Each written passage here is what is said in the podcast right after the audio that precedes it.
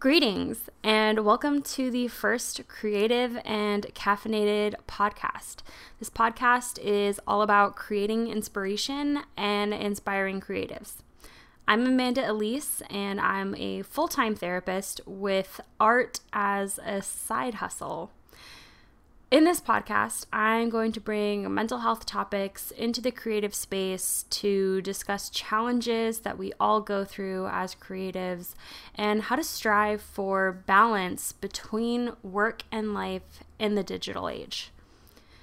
Today's topic is going to be my own creative journey, my personal story. And I thought since this is my first podcast, it's only fitting to sort of tell my story of how I got here. So like many of you fellow creatives listening, I've actually been drawing since I could hold a pencil.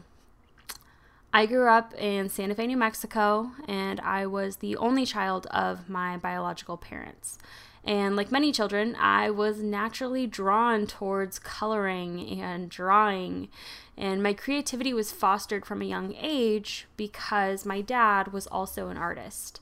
He actually started his own graphic design company just 2 months after I was born. I grew up going to his office as a kid and playing around on the very ancient versions of Photoshop and writing my own stories and illustrating them. My dad is only one example of a creative family member I have in my life. My aunt is also a famous painter, and when I was 7 years old, she mentored me and my cousins to be in an event called the Youth Spanish Market, which is a local festival that happens every summer in downtown Santa Fe. She taught us to paint using traditional watercolor pigments, as well as how to cut and gesso our own wood. So from the time I was 7 years old until I was 17, I would spend every summer creating and selling my watercolor illustrations with my cousins at this local event. I was the weird kid that would sit and draw in class. I was always a really shy and quiet kid, so my teachers never really bothered me for drawing in class. As long as my grades stayed up, they let me be.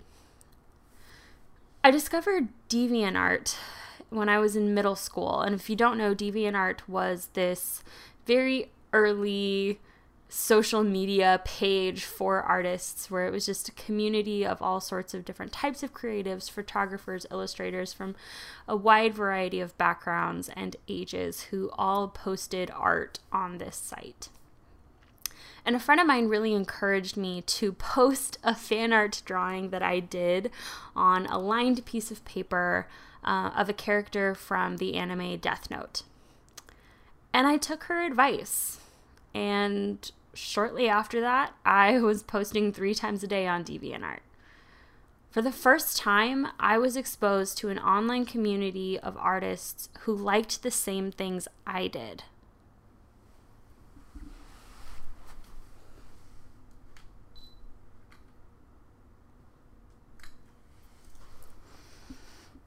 At the age of 14, I started seeing an art therapist who encouraged my creativity and actually helped me put on my own one-woman art show at the age of 15. While she encouraged me to pursue my creative passions, she unknowingly influenced me to become a therapist myself. Throughout my adolescence, art served as my sole form of creative expression.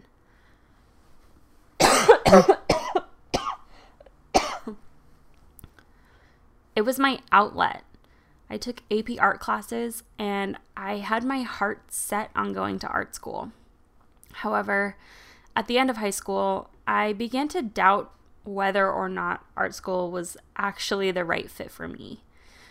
I applied to several schools in-state and out-of-state and ultimately settled on staying in-state and studying psychology.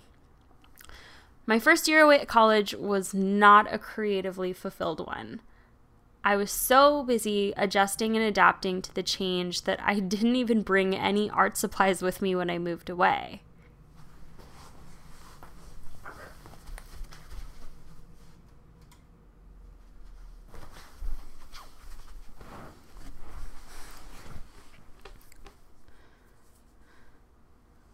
During this time, I had been distant from DeviantArt and out of touch with my creative side. Slowly but surely, I started doodling in my notebooks again and eventually started messing around with digital art on my iPad. By this time, I'd made it to my sophomore year of college, and my love for art had been fully revitalized with this brand new vigor. This was around the time I started posting on Instagram, which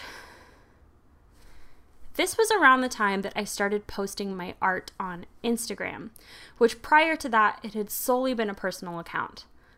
I created the hashtag ArtsyFartsyFriday and began sharing my sketches with friends and family on a weekly basis. I also got back into DeviantArt and really tried to push to create a community on there where I would share and support other artists' work as well. During my junior year of college, I moved out of the dorms and into an apartment with a few of my friends off campus.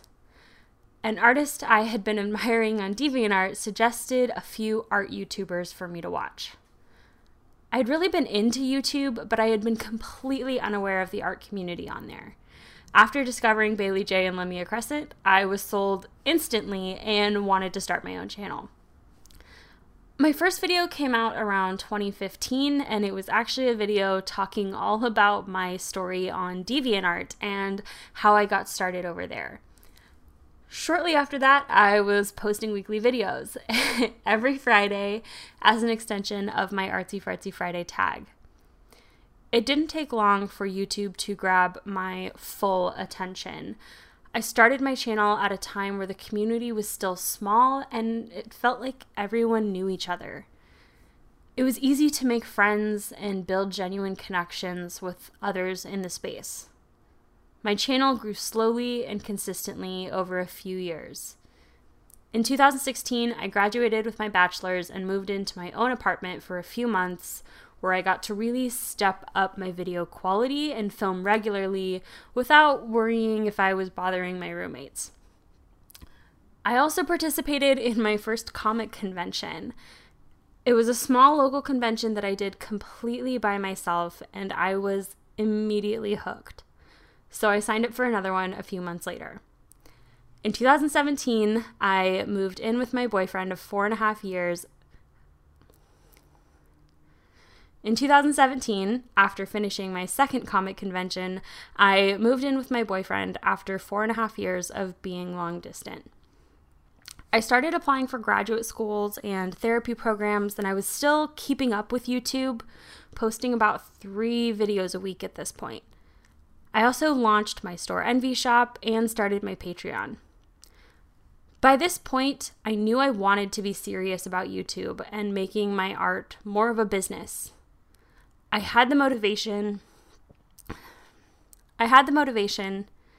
and the time, but I lacked the skills, which is a topic for a future podcast. By the summer of 2017, I'd gotten accepted into my master's program, and my boyfriend and I had made the big move out to San Diego, where we live now. I started school later that fall and quickly realized that my social media trajectory was not sustainable. I was a full-time student, and I had a lot less time to make and post content online. My channel went back down to 1 video per week, and my other social medias started to see a stark decrease in engagement because of the lack of my posts. The pressure to be successful kicked in because I wanted some extra income while in school, but the quality of the content just wasn't there. In 2018, I set out to do one of my biggest art projects to date, the Zodiac Calendar. Boy, was I in over my head. 12 illustrations, each on 11 by 14 paper, involving 2+ characters with full color and full backgrounds. If I thought I was busy balancing school and life before, things were about to get real, because fall of 2018, I also started my internship, or as it's known in my program, your practicum year. Basically, it's where I practice therapy 20 to 30 hours a week as a pre-licensed therapist for 1 year in the community. So now I was a full-time student, a part-time intern, and still trying to keep my side hustle alive. I sprinted to the finish line to get the Zodiac Calendar done and was feeling pretty burnt out after. Keeping up with my weekly uploads was becoming more and more difficult. The quality of my work was diminishing due to lack of time and increased pressure, and I started to feel myself struggling with my identity as an artist and as a therapist. I was starting to doubt that I could really be both and succeed. After a few months of contemplation and tears, I started to strive towards finding balance. It's a consistent journey, and some days I feel like I've got a handle on who I am and exactly where I'm going. Other times it feels like I'm back at square one and have no clue where to go from there. Fast forward to 2019. Honestly, so much of 2019 feels like a blur because the first part of the year was pretty tough for me personally. I was struggling to keep up with the hours at my internship. I was doing volunteer work. I was having to go home after losing my grandma to a long battle of illness, and shortly after that, I graduated from my master's program and wrapped up my internship. Before I knew it, I was starting my next big project, the Celestial Book, a 31-page graphic novel that I wrote and illustrated in about a month and a half. All the while, I was applying and interviewing for full-time jobs as a therapist. If you're noticing a theme here of me biting off more than I can chew, don't worry, I've noticed it too, and I am actively trying to avoid pitfalls like this in the future.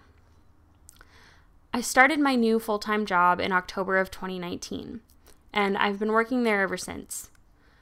It's an emotionally draining job, so I finally decided to cut back on the number of videos I post.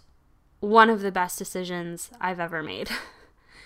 It feels like a breath of relief, like a weight has been lifted off of my shoulders, and I can finally focus on quality over quantity again, without the pressure of my self-set deadlines.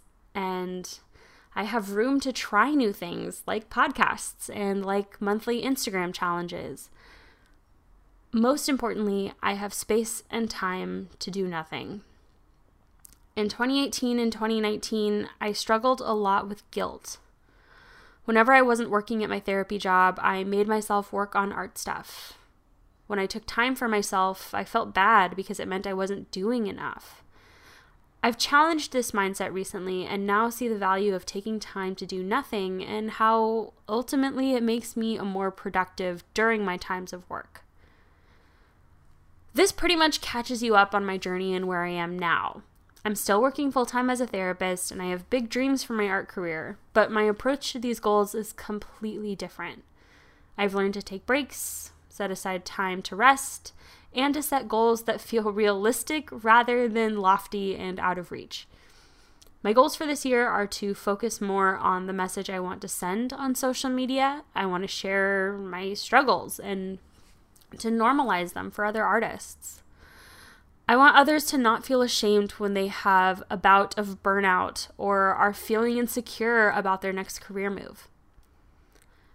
I want to make and work towards small, achievable goals that I set for myself to ensure I continue being fulfilled by my creative endeavors rather than consumed by them. So that's me in a nutshell. And this is my podcast. I hope you enjoy listening, and I hope you'll stick around for the next one. Until then, I've been Amanda Elise, and I'll see you on the internet.